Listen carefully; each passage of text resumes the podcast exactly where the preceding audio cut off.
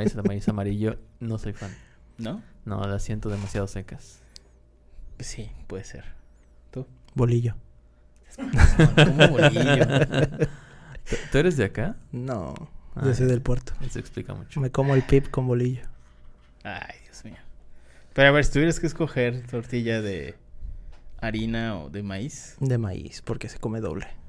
¿cómo Puedes se come? poner dos tortillitas de, de maíz y no te llenas tanto y puedes comer un poquito más. Es más sabroso. ¿Sabes cuál es el plus que tienen las de harina? Que eso sí, por ejemplo, por eso te digo que depende para qué. Eh, si te quedas sin pan, por ejemplo, para tu café, Ah, como al final es harina, puedes comer con tortillas de harina. Es correcto. ¿Qué? Sí, güey. Tortillas de harina con café. Yo agarras bueno, tortillas de harina, le unto mermelada, güey. No mames. Sí, güey, no está tan mal. Entonces es como si fuera un pan. Te lo no juro. mames, qué avanzados. No, no mames. Dale la oportunidad. Bueno, ahora que dices de, de, de esos guácalas, este... A, a mí hace unos días una amiga de, de Colombia en Clubhouse me dijo que probara el chocolate con queso. O sea, literalmente Sí, así sí, sí. Un, un trastecito de chocolate caliente que le meten trocitos de queso mozzarella o manchego o algo así y lo comen con un panecito. Un panecito que es ni siquiera dulce, es casi como saladón. Sí. Entonces, Yo tengo uno más raro. chocolate con queso. Tengo un cuate que se hace sándwiches de mermelada con mayonesa. Con mayonesa. Mermelada con mayonesa. Saludos a Diego. Mucho no, gusto. me, no me lo A la madre. Ese pero- Diego pero seguro, bueno, o seguro sea, nunca ha tenido novia ese Diego. Pues, No, ¿verdad? bueno, pues empecemos. es popular.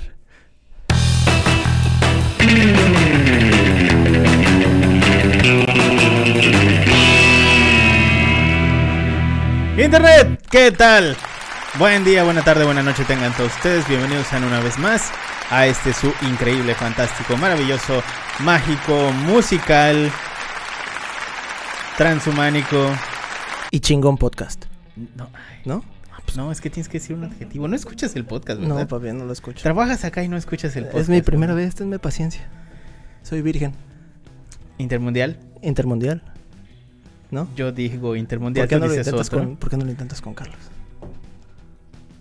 em, global, Estratosférico. em, increíble, Comible. Ok, sigamos. polémico. Ajá. Digerible. em, ya, ya me quedé sin. Ve, no está Miguel. Bueno, lo intentamos. Intersexual. eh, ¿Qué más nos dijo Miguel? LGBTTTTTTTI. No, bueno, bueno, estos programas han sido de adjetivos en adjetivos. Gracias eh, a su increíble podcast. Gracias por habernos sintonizado y descargado y regalado un pedacito de sus dispositivos móviles, iPads, iPods, Zooms, Androids. ¿Dijiste Samsung? No, Samsung. Eh, Xiaomi. ok, ¿Neta otro? Eh, TV Smart. ok, ok, Ah, Alexa, te- ah, Alexa. ok. Smart Assistant. Madre. Tú puedes, tú puedes. Vamos a Erlans. ¿Spotify? Bueno, es un dispositivo, pero ok, lo acepto. Ah, sí. Ah, Apple Watch. Apple Watch, muy bien. ¿Neta? Eh, no, pues me doy. Tablets, Tablet, eh, reproductores de MP3, su Tamagotchi, estas cámaras chinas que tenían reproducción de MP3, sus. Teslas, etcétera, etcétera. Calculadoras, sí. hay con bandita, reproducción de hay bandita que MP3. juega videojuegos en calculadoras, güey. sí, Con reproducción de MP3. Ah, bueno, no sé. Habría que ver. Pero gracias por, por regalarnos un pedacito de esos dispositivos móviles escuchándonos hoy. Y bueno, como todas las semanas, tenemos un programa bastante, bastante especial. Estaremos hablando de tendencias de diseño web para eh, lo que resta de 2021, el año del Señor. Ah, caray. 2021 del Señor, del Señor COVID. Puras cosas Eh, sensuales. Y bueno, pues de eso, de eso vamos a estar eh, platicando. Antes de comenzar, quiero presentarles a mis dos compañeros que estarán acompañándome el día de hoy. A mi izquierda, como todos los podcasts, bueno, ya tiene varios podcasts que no viene. Carlos, ¿cómo estás? ¿Qué onda? Muy bien, muy bien. Carlita. Desvelado. espérate, el watch desvelado, está- Pero, pero Dios funcional. mío. Tenle paciencia. Ay, no. Bueno, Tenle ese paciencia. mi dice que es el iPad, dice que es el iPad. Y a mi derecha, como... Nunca habías estado, ¿verdad? No, es mi primera vez. Primer programa. Su, su, su primera vez, su primera vez, su primera vez en, en- en este, en este podcast. Eh, Erlan, ¿cómo, Erlans, ¿cómo estás? Muy bien, muy bien. Mi debut en la silla negra. Muy bien. Qué gusto que estés acá. Para los que no lo conozcan, bueno, Carlos es nuestro director del área de desarrollo de Loja y ah, este Erlans pues es nuestro encargado del área de diseño. Sí, señor. Y bueno, antes de continuar, porque luego extrañamente no empiezan a entrar bien los audios si no lo presento. eh, desde las desde las mazmorras del podcast, desde la tierra que vio nacer a las guajolotas, Isaac. Ah, cabrón, ahí sí, ahí sí entra bien el audio, ¿no? Sí. Hasta suena más fuerte El rinconcito chilango, vaya. que nos que es nuestro nuestro producer que bueno está ahí en, en su mesa de control eh, metiendo audio- audios tarde ¿no?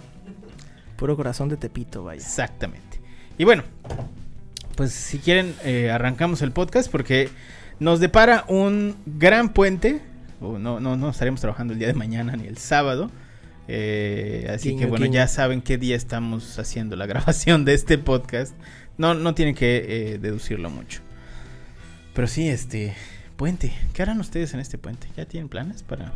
Yo descansar, la verdad es que no he dormido bien en los últimos días, entonces voy a aprovechar para descansar un poco y eh, cosas de la casa. de arreglar adulto. cosas de la casa. Sí. Early. Sexo, alcohol y drogas. Ah, mira. Drogas duras. No, no es cierto. ¿Qué tan duras? No, no tan duras. No tan duras. No No, tan duras. Ok, ok. Bueno, pero vas a salir o algo. No, viene mi mamá, viene mi tu mamá. ¿Ya vino? No, viene mañana. ¿A qué hora? No sé. Tengo que ir a buscarla. Ay, cabrón, ¿y cómo le vas a ir a buscar? En la mañana. Sí, cierto. Vas a estar desde las 8 ahí en el aeropuerto. Perdón, mamá. Ahorita viene mi mamá, no se preocupe. Mi mamá tiene que llegar. Muy bien, qué gusto, qué gusto. Y bueno, ¿y ya tienes planes para ella? ¿Vas a pasearla o va- la vas a encerrar en tu casa hasta que no, se vaya? pues, quería llevarla a la playa, pero cerraron todas las playas. Cerraron todas las playas, sí. Chafa. Pero están, hay cosas abiertas, ¿no? Chichen Itzá está abierto y esas cosas. No sé, la verdad. Creo que las zonas arqueológicas sí, pero y, y las playas, si tienes casa en la playa o has rentado o, tie- o rentaste en una casa en la playa, sí se puede ir. Lo que no puedes ir es el malecón y así como lugares públicos. Claro, o sea, Ah, si tienes bien. un trozo de playa, pues sí. Un cachito, ¿no? Un cachito de playa, pues. Súper bien. Pues mira, estás a tiempo de buscar algo en Airbnb. Todavía. Vamos a Así que bueno, arranquemos con este podcast que eh, pues nos tardamos bastantito en prepararlo. Así que nuestro floor manager, si nos ayudas a pasar a el slide número 2, te lo voy a agradecer.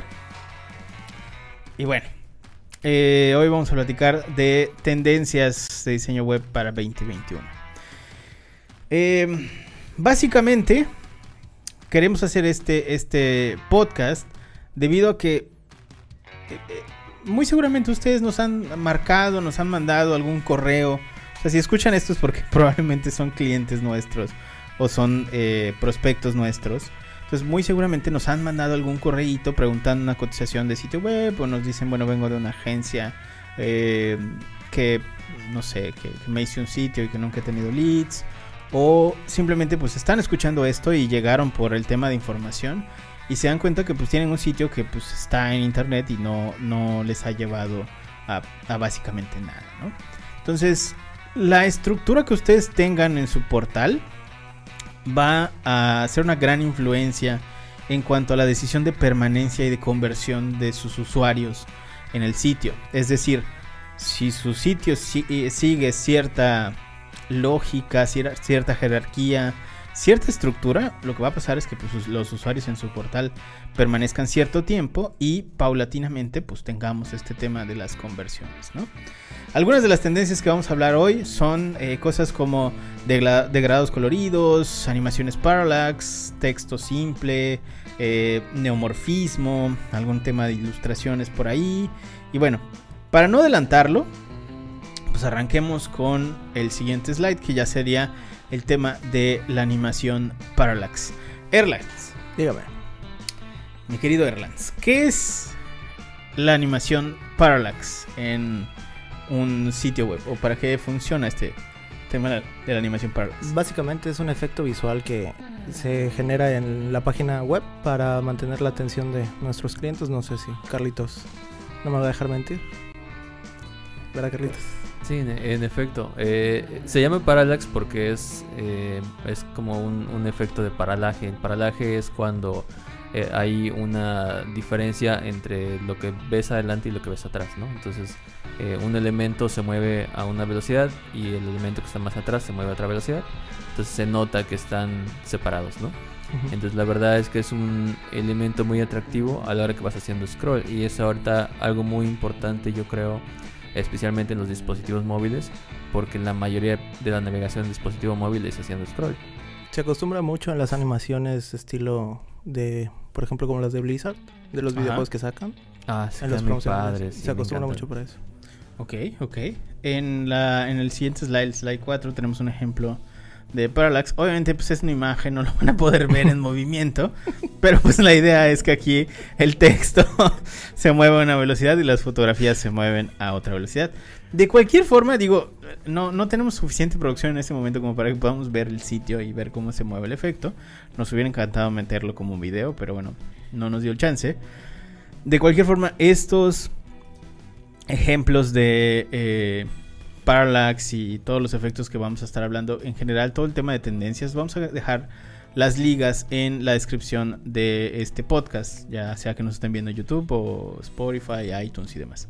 Entonces, eh, bueno, el primero, pues ahí más o menos tenemos una representación visual de este asunto del efecto parallax. Eh, siguiendo con em, nuestro asunto de tendencias, también está o va a estar muy en boga este asunto de los degradados coloridos. Y muy seguramente ustedes hayan visto websites como Coca-Cola, como Apple, que ya empezó a agregar como este tema de degradados coloridos. Eh, pero, para resumir, Carlos, ¿nos puedes hablar un poquito de esto, eh, de los degradados de coloridos? Sí, en realidad eh, todo esto viene de- del neumorfismo que estabas comentando hace rato, en el que se, se trata de como que avivar un poco la tendencia flat que existía antes de que todo era plano, que, que era un solo color, ¿no? No había ni sombras ni efectos 3D.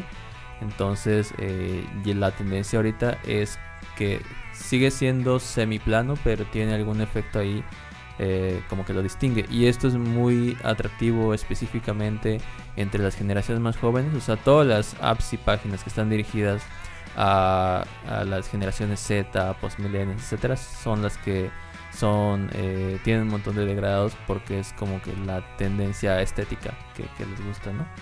Ok, si nos vamos al siguiente slide, podemos ver ahí un efectito eh, de, de Spotify, donde tienen este tema de, de los degradados este, coloridos y demás. Incluso está agarrando las imágenes, ¿no? Yo me acuerdo que la primera vez que vi un efecto como este fue con la aplicación de Instagram. ¿Se acuerdan? Que de repente cambió a un fondo. Instagram, así. Ah, su, sí, su logo de hecho fue muy criticado cuando Sí. lo rediseñaron y tenía degrados.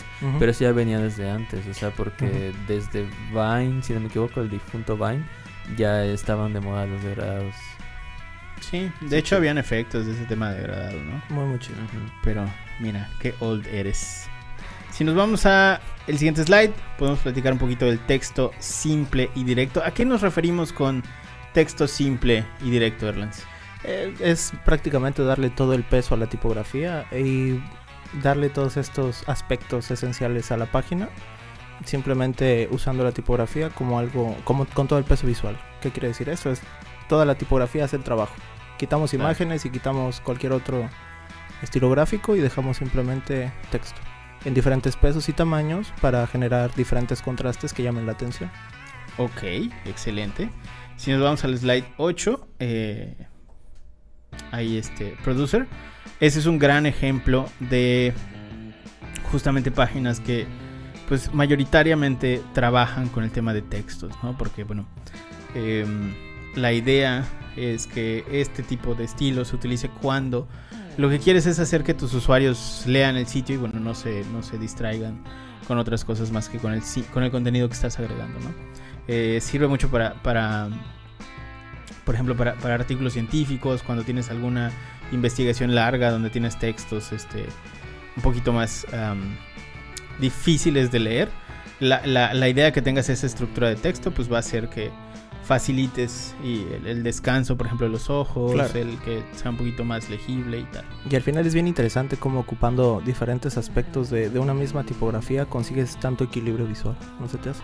Ok, sí, sí, sí, Sí, totalmente. es una tendencia de diseño igual. O sea, si tú lo ves, o sea, inclusive fuera del, del web- de lo web, hay muchos carteles Claro, y, claro. y publicidad que se enfoca más en lo, en lo tipográfico. Y marcas que, so- que, que justamente funcionan con base en eso, ¿no? O sea, como... eh, Gandhi, por ejemplo, Gandhi, por todas sus ejemplo. publicidades Gandhi. de texto, que obviamente porque es una librería, ¿no? Pero, pero no es, e- es el ejemplo más, más próximo que se me ocurre, pero en realidad existen muchas otras marcas que son eh, que le dan mucho peso a la tipografía, a ese juego estético, que es algo nuevo para nosotros en Occidente, en Oriente no tanto, porque ya de por sí, pues los, los símbolos eh, chinos, japoneses, los kanjis, pues al final son este eh, son como son como tipografía, ¿no? Y entonces Claro. ellos están muy acostumbrados a eso, pero acá es reciente. Perfecto, sí, sí, totalmente. Si nos vamos al de neomorfismo, que sería el siguiente, el 9. eh, el neomorfismo básicamente es una tendencia que combina el tema minimalista que ya veníamos, bueno, lo que comentó Carlos, ¿no? El tema minimalista que ya veníamos utilizando con pues toda esta tendencia que marca Google con el flat design y, y su escuela de flat design y demás. Y agregando toques como reales, ¿no? Eh, eh, o sea, puedes tener un fondo plano, pero pues le agregas ahí alguna tipografía que tenga sombras y que tenga eh, profundidad eh, o peso, por ejemplo, puedes agregar imágenes que estén sobre tu fondo plano o alguna eh, estructura plana que tengas ahí en tu, en tu sitio. La intención es que eh, a pesar de que tu website sea sobrio o que tus fondos sean sobrios y tal, puedas darle un aspecto eh, un poco más realista, interesante para los usuarios. Y eh, bueno, normalmente lo, lo- lo empezaron a utilizar marcas como Nike, por ejemplo. Como Mac. Apple, por ejemplo, lo, lo empezó a utilizar bastante. Chulada. Entonces, eh, bueno, neomorfismo está con Tokio este año. Si nos vamos No, a la y- parte... Y está padrísimo porque resalta mucho el producto. De hecho, si nos vamos al, al slide se trata de 10, un producto. tenemos justamente una representación de Adidas, ¿no? Que es, que es esto, el, el fondo muy simple, eh, sin muchos degradados. Y sobre eso agregan justamente el tema de los productos, ¿no? Este, que están, pues digamos que flotando en el website. Ahora, eh, en el siguiente slide podemos ver que también tenemos la tendencia de las ilustraciones, que si bien ya venían con años anteriores, eh, ahora pues obviamente toman mucha más fuerza. Si nos puedes platicar un poquito de esto, de las ilustraciones para, para sitios web, te lo voy a agradecer, Carlos. Sí, obviamente es eh, tratar de diferenciarse de, de lo básico. Es como, como, por ejemplo, creo que antes habíamos platicado de los, de los empaques del supermercado. Ujú. Si toda tu competencia, eh, no sé, de shampoos, por ejemplo, eh, usan el color morado, si tú te pones de color amarillo y eres el único que es de color amarillo, Claro. destacas, ¿no? Entonces, eh, el simple hecho de como que irse por un camino diferente es de donde nace esta tendencia de, del- de usar ilustraciones. Porque antes eran los todos los websites utilizaban muchas imágenes, muchas fotos de bancos de imágenes, que si bien Sí. pues te sacan de, de problema, o sea, te, te resuelven la, la necesidad, pues al final termina viéndose genérico, ¿no? Entonces una ilustración, especialmente si la haces a la medida para tu marca, pues hace que destaque muchísimo más tu, tu sitio web, se ve más fresco, ¿no? Totalmente. Si nos vamos al slide 12, podemos ver igual algunos ejemplos de estas ilustraciones. El estilo, pues realmente... ah, el, estilo va a, el estilo va a depender muchísimo del tema del branding de la marca. Claro. Perdón, el branding que tenga la, la empresa. Eh, ahí eh, realmente puede ser tan simple como, como simples bosquejos. Por ejemplo, si ustedes eh, echan un ojo a, los diseños de MailChimp, por ejemplo, por decir algo, que son ahí como, como bocetos muy a lo, a lo Picasso. Si, puedes, si quieres llamarlo de alguna forma, así como el Garnica de, de Picasso, que son así como figuras raras. Y... ¿No será que se tomaron en serio lo de MailChimp y entonces pusieron a changuitos a hacer dibujos? Y puede Mira, salir? puede ser, ¿eh? Puede ser. Pero a mí me recuerda mucho, mucho al, al, al, al- al Garnica. O sea, tienen una- caras muy, muy similares, se manos muy muy, similares. de, de Picasso. Entonces, También alguna vez lo platicamos, ¿no? Que es también para darle este enfoque más humano. Sí, que también le llama totalmente. mucho la atención a los clientes, ¿no? y salirse de lo convencional que Claro. serían pues estas este tipo de ilustraciones que estamos viendo ahorita pero realmente el estilo pues va, va a depender mucho de, de la marca si ustedes por ejemplo ven este mismo slide pues ahí verán uno de nuestros doodles que es una muchacha que aquí mi compañero Erlands pues se encarga de, de diseñar con su equipo entonces pues ahí está ahí está alguna algunas de las ilustraciones ya usadas por nosotros mismos no entonces, bueno, si nos vamos al siguiente punto, que serían eh, aspectos de marca en varios colores. Erlands, ¿nos puedes platicar un poquito de esto de aspectos de marca en varios colores? Ah, esto está padrísimo. Es más que nada el hecho de tomar un producto que tiene diferentes, eh, no sé, por ejemplo, una cerveza, digamos. Ok. ¿no? Entonces esta cerveza tiene diferentes sabores y tiene diferentes elementos, pero al final todos forman parte de la misma marca. Es como Coca-Cola. Coca-Cola con Fanta, con otro tipo de productos, ¿me explico? Entonces, esta variedad de colores es lo que le da ese plus, ese extra. Entonces está padrísimo, porque ya no tienes que hacer, como decía Carlos, poner imágenes genéricas o este tipo de cosas o ilustraciones en todo caso, sino dejar que el producto hable por sí mismo. Ok, y si nos vamos al, siguiente slide, podemos ver eh, este ejemplo de, de- ¿Cómo se llama la marca esta? ¿Pale? No. Camden sí, de Camden. Camden Town Brewery. Eh, brewery. Brewery. ¿Cómo es? Brewery. Brewery. Brewery. Brewery. Brewery. Brewery. Eh, Camden es, Brewery. Es, si, te emborrachas es más fácil que digas Brewery. Brewery. Camden Town. Brewery. Camden Town Brewery. Este, bueno, que es más o menos lo que estabas platicando, ¿no? De las cervezas y tal. Eh, y los elementos que a pesar de que es una misma marca, pues va variando el tema de la familia y tal, ¿no? Y la ventaja de todo esto es que es muy llamativo, ¿no? Entonces ya no necesitas elementos externos como una ilustración, ¿no? Por ejemplo. Aparte de la que tiene el icono arriba. Perfecto, excelente. Si nos vamos al siguiente, vemos que está el tema de profundidad y dimensión. Esto no es otra más, no es otra cosa más que eh, simplemente darles peso a los elementos de un website. Es decir, por ejemplo, si tenemos eh, iconos, ponerle sombritas, si tenemos alguna ilustración, pues ponerle ahí algún efecto para que se vea un poco más tridimensional. Eh, simplemente es generar este, este efecto de, profundidad en todos los elementos que tiene tu sitio.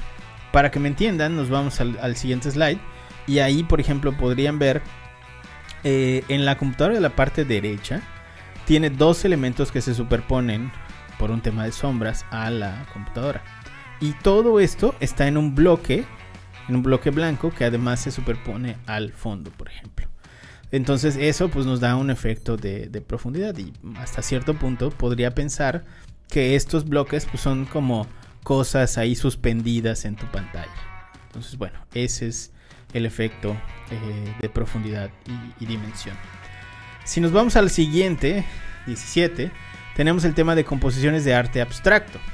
Y ahí sí vamos a dejar que Carlos, nuestro experto en composiciones de arte abstracto, nos platique un poquito de esto.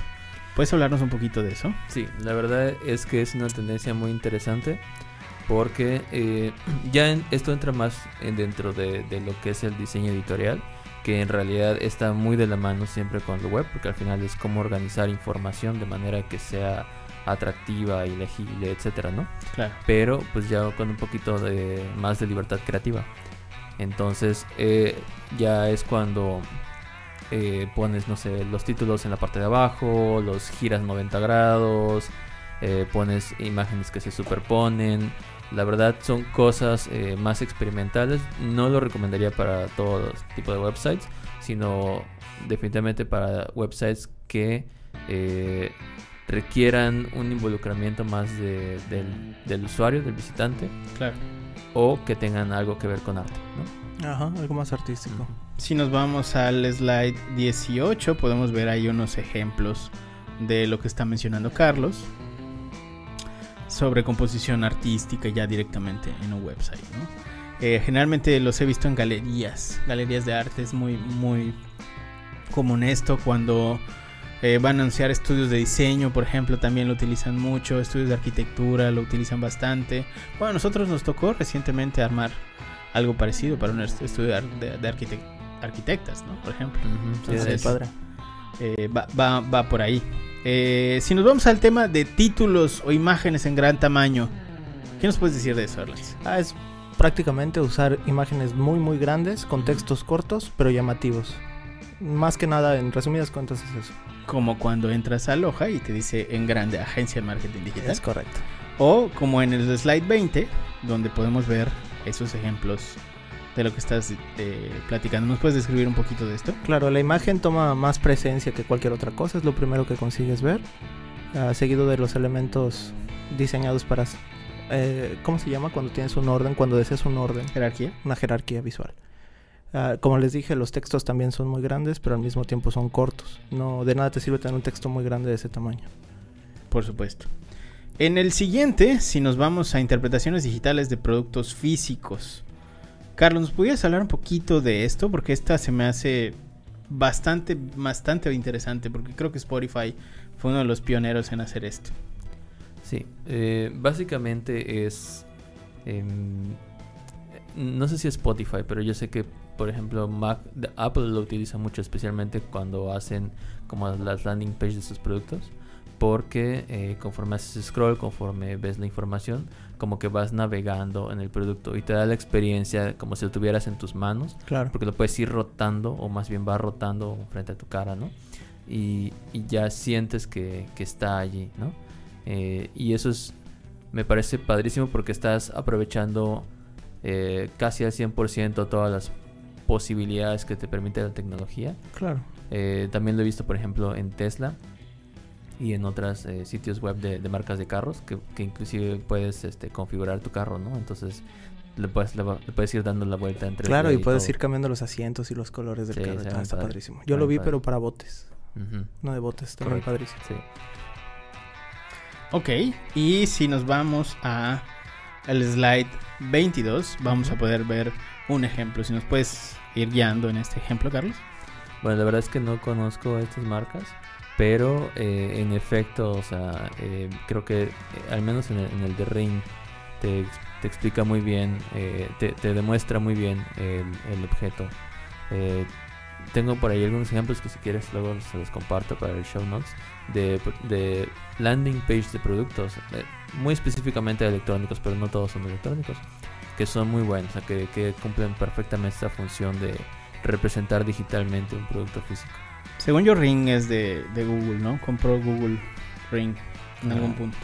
Quién sabe. ¿Pero qué yo Ring? estoy esperando que Google me compre. Google o Disney. Google o Disney. Es una empresa de domótica. Venden ¿De qué? Domótica, estas cámaras y eh, so, son cosas para cosas tu casa que, para... que, estén integradas con internet. Nice. Sí, para... Bueno, lo que tenemos acá en la oficina, las alarmas y los Super cámaras. Por ejemplo, yo leí que los de Lotion ocuparon este, esta misma estrategia como lo que explicaba Carlos para que la gente pudiera revisar los productos y más ahorita que no podemos ir a las tiendas por toda esta situación. Entonces tiene una, unos enfoques bastante interesantes sobre cómo usar el producto y cómo acercarse, o sea, hacer los close-ups como si estuvieras en la tienda, como mencionaba Carlos. Oye, eso. Bastante interesantes. Igual, si nos vamos al siguiente, podemos ver el tema de diseños dinámicos, que básicamente es que el diseño vaya cambiando conforme al eh, feedback del usuario. Eh, o sea, si tú le metes, por ejemplo, información de peces, probablemente te, te meta un fondo de peces. Si tú le metes, eh, no sé, o información de tu edad, probablemente te cargue información del tema de tu edad. En el, slide 24 podemos ver eh, un poquito de, información en Web Serious, que es un pequeño ejemplo de esto, eh, que es un call to action, ¿no? que carga dependiendo de tu información. Pero, eh, pues el ejemplo más claro definitivamente para 2021 pues tiene que ser Amazon.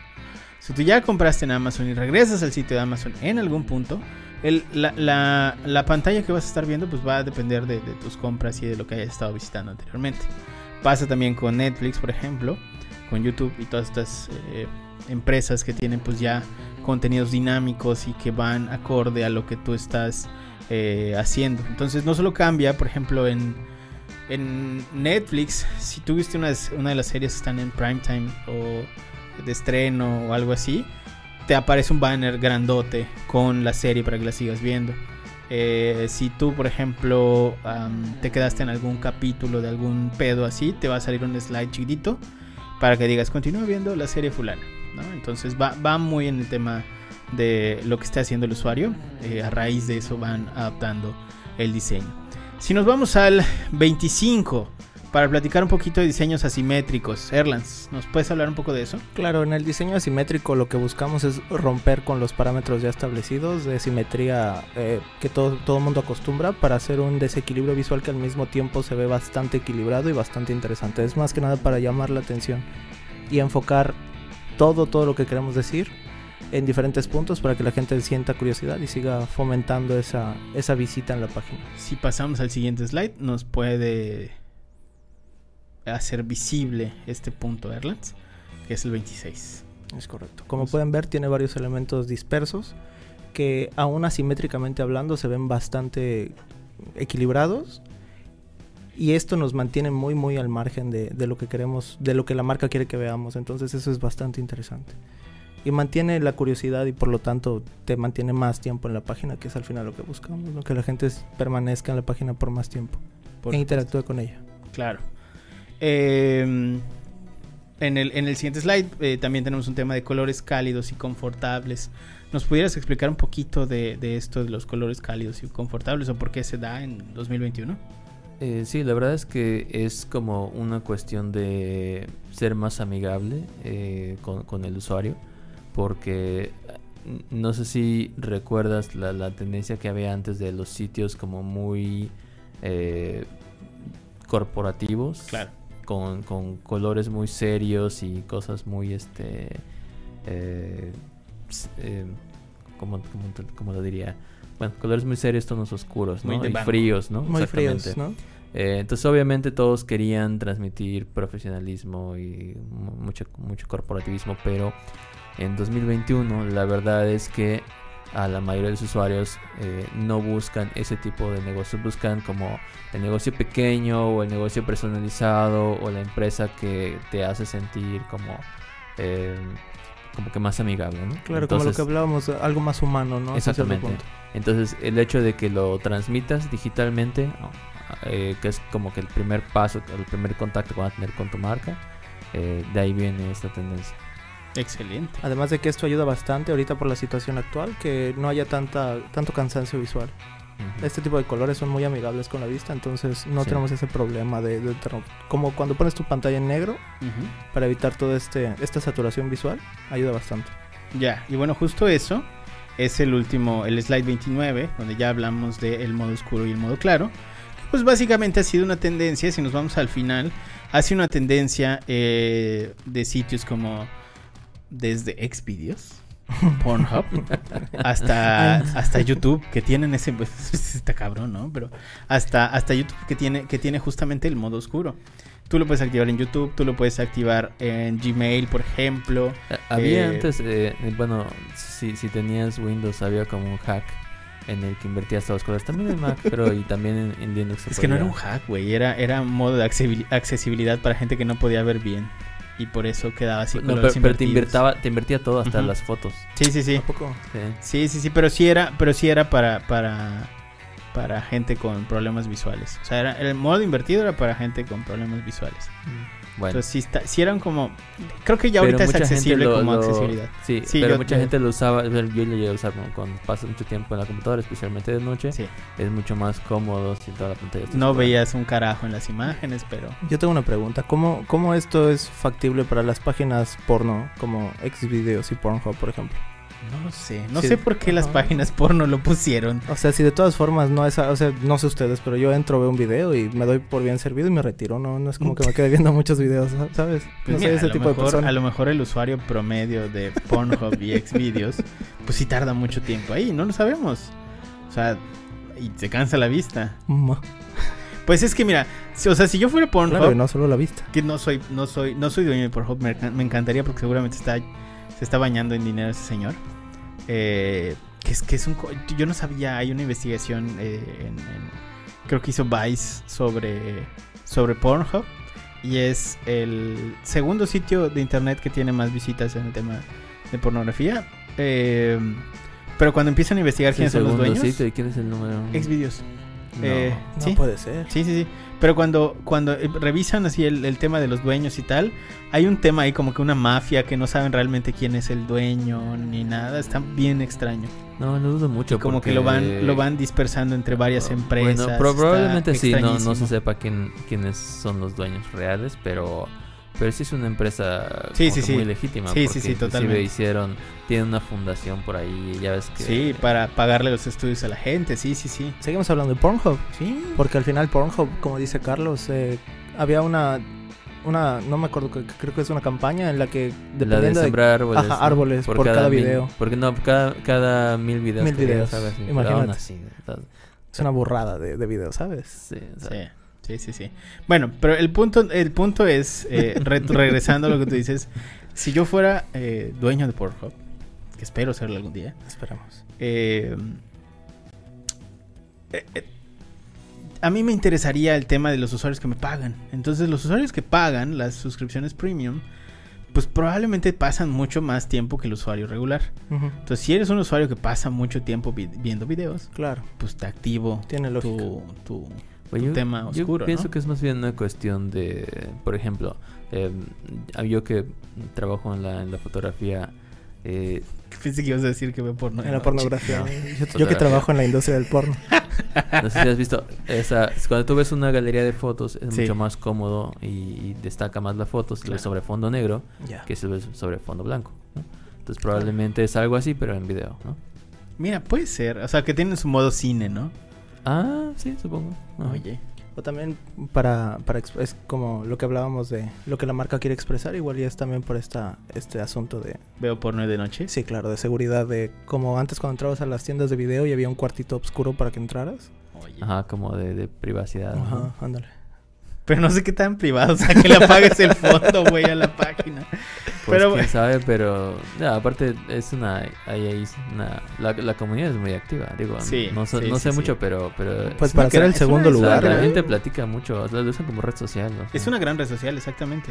O sea, yo, yo recuerdo cuando hicieron, porque, em, si no me equivoco, am, AltDX ah, Hipertextual hizo eh, una investigación justo de eso cuando dieron el salto de ser una página de, de la web 2.0, ¿no? Que te permitía meter comentarios y eso, a ser una red social.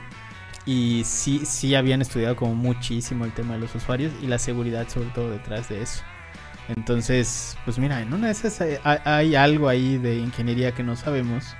Eh, pero señor, señor dueño de Pornhub, si usted está viendo esto Por favor. y nos quiere dejar un mensaje y quiere platicar con nosotros, lo aceptamos, no tiene que salir su cara, nada más que nos cuente un poquito. A mí me, me- me intriga mucho saber este tema de las estadísticas de un sitio tan visitado. Claro. Pero eh, las, que es- las comparten, o sea, las hacen públicas. no- cada, cada seis meses creo sacan cuáles son las, las búsquedas más populares por país. Ah, eso está, eso está padre. Pero no, no, a mí me gustaría eh, eh, saber estadísticas de uso. O sea, de a Ah. qué le dan clic, en qué horarios les dan clic, cuánto es Bueno, el tiempo promedio. Alguna vez leí que la mejor, una de las horas más activas son las 4 de la tarde. 4 de la tarde. 4 de la tarde. En Pornhub. Sí. Alguna vez lo leí en algún lado. Digo, no es fidedigno, pero ¿quién quita? Ah. Bueno, pues eso es todo Lo- lo nuestro. que yo sí sé es que si dejas tu computadora con tu sesión abierta, alguien se va a meter ahí a Pornhub. Eso, eso es peligroso. De hecho, algo nos, pas- nos pasó algo parecido.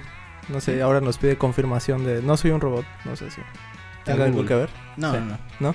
Changos. Es que somos muchos con la misma IP en la empresa, por eso nos pide la confirmación. Y sí, que bueno, Me lo preguntan tantas veces que ya ni sé. Ya a veces me pone a dudar, ¿será que sí soy un robot? que, sí, que hasta los robots ya creen que soy uno de ellos, ¿no? Pero, pues ese es todo nuestro podcast. Nos vemos la próxima eh, semana con más información sobre marketing, estrategia digital y demás. ¿Cómo te pueden encontrar en redes sociales, Carlos? Eh, solamente estoy en Tinder. Instagram Instagram, como Carlos de Gypsy, Carlos de Gypsy, ajá, como Carlos Gitano. Y tengo un podcast que se llama Leon Flux. Leon Flux. Es como, como Ion Flux, pero con Leon. Me pides León. De Leon Flux. Ok. Váyanse a escuchar a Leon Flux con Carlos. ¿De qué hablas en tu podcast? Eh, de conexiones eh, curiosas entre cosas que pareciera que no están conectadas. Como por ejemplo, ahorita la música de fondo que, que está sonando en este podcast eh, hay música, es música como de surf, ¿no? Entonces, en el último episodio que grabé, hablo sobre la relación entre la música surf, que la inventó Dick Dale, con eh, la música turca eh, de los años 30, ¿no? Que en realidad es como de ahí, de ahí viene todo esto. Oye, Es eso. muy perro eso. Mira nada más. Asústame, Panteón. Erlands, ¿cómo te pueden encontrar en redes sociales? Como Erlands González, pero no, no tengo mucha actividad en redes sociales. Pero ahí cuando quieran. Listo, bueno, a mí me pueden encontrar como arroba soy Sanshiro en todas las redes sociales, menos Tinder. Ah, Hasta, ya, ya hasta en Clubhouse, me pueden, me pueden encontrar en Clubhouse. En Pornhub también lo En puedes Pornhub encontrar. también. No, no, no, no, no vayan a buscar eso. Cuídense mucho, nos vemos la próxima semana. Adiós. Gracias, Isaac. Gracias. cuídense mucho. Bye.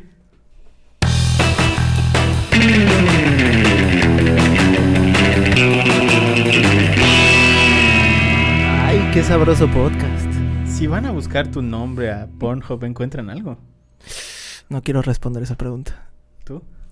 No creo. Aunque una vez sí me robaron un montón de videos, No. pero... o sea, no, no los videos como tal, que me robaron la computadora que tenía los videos. Claro. Pero pues estaba encriptado, entonces no creo que haya pasado nada. Chale. Güey, ¿te imaginas? Que un día te habla un cliente, oye, Carlos, te vi ayer. Te voy a contar algo, les voy a contar algo. Yo una vez eh, en una clase, un, un profesor nos estaba pasando una USB que era privada de él para, para guardar un proyecto. Y cuando metías la USB en tu computadora, decía proyectos nuevos. Y era pura pornografía casera. No seas mamón. Te lo juro, güey. ¿Y era el profesor? Yo quiero creer que sí. Yo nada más vi un par de nalgas peludas ahí ¡Ah, cabrón! azotando contra... Contra, pues... Pues eran los proye- el proyecto nuevo era ser pornstar. Cállate, güey, que yo pensaba que, que era un proyecto, porque el vato era así como que, no voy a decir nombres, pero era maestro así como de animación y de juegos. Y yo me quedé así de, no mames, un juego nuevo y sorpresa. Sácatela. Fuck. Sí, güey, impactante. Pero sí era, sí, sí era él. No sé, no puedo, no puedo asegurar que sea él, solo vi un par de nalgas azotando contra. Ya, ya te imaginarás. Usa tu imaginación. Ay, cabrón. Perro, güey. Qué feo. Bueno, Cosas feas. pues termina.